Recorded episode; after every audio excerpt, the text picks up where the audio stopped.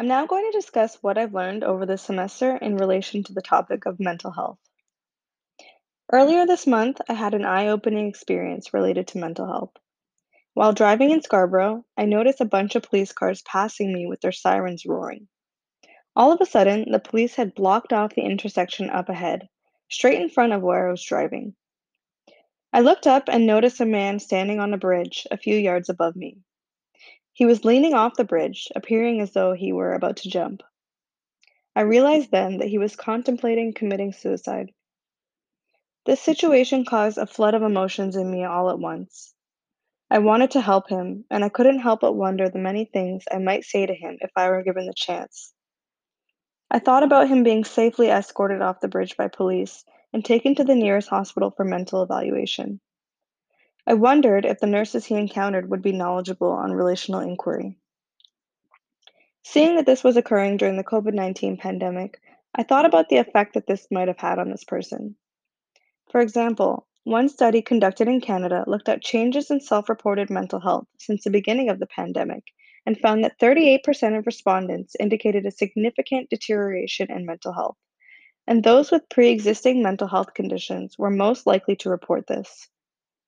They also identified that 6.4% of participants reported having suicidal thoughts and feelings, and 1.9% reported intentionally hurting themselves as a result of the, as a result of the pandemic. I imagine that this man was my patient after being brought to the hospital following his time at the top of the bridge. What could I do and how could I help him? I would start by putting myself in this person's shoes to gain a deeper understanding of the suffering he was experiencing.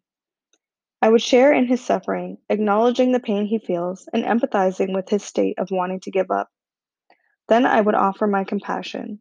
I would let him know that he's not alone. Through relational interplay, the nursing obligations of ethics, safety, and health promotion become evident. Nurses need to develop an in depth understanding of the complexities of a patient's lived experience, and it's only then that we can build an effective response.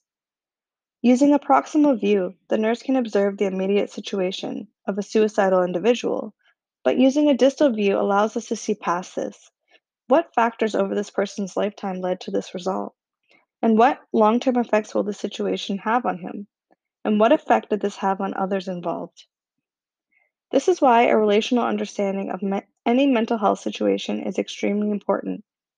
Relational consciousness requires nurses to look beyond observable and concrete situations to recognize the intrapersonal, interpersonal, and contextual factors that shape a patient's situation and contribute to their mental health.